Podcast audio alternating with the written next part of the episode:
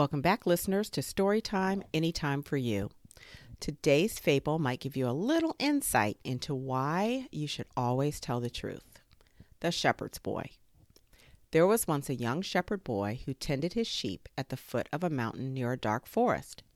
It was rather lonely for him all day, so he thought upon a plan by which he could get a little company and some excitement. He rushed down towards the village, calling out, Wolf! Wolf! And the villagers came out to meet him, and some of them stopped with him for a considerable time.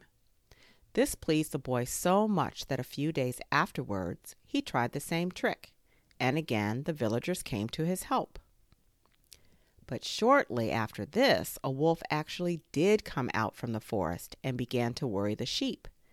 And the boy, of course, cried out, Wolf! Wolf! still louder but this time the villagers who had been fooled twice before thought the boy was again deceiving them, and nobody stirred to come to his help.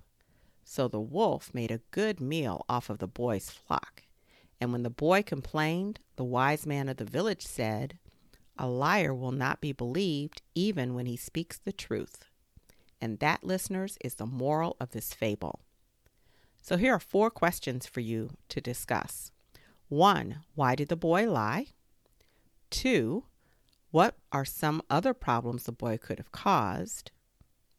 Three, why didn't the villages, villagers believe the boy the last time he cried wolf?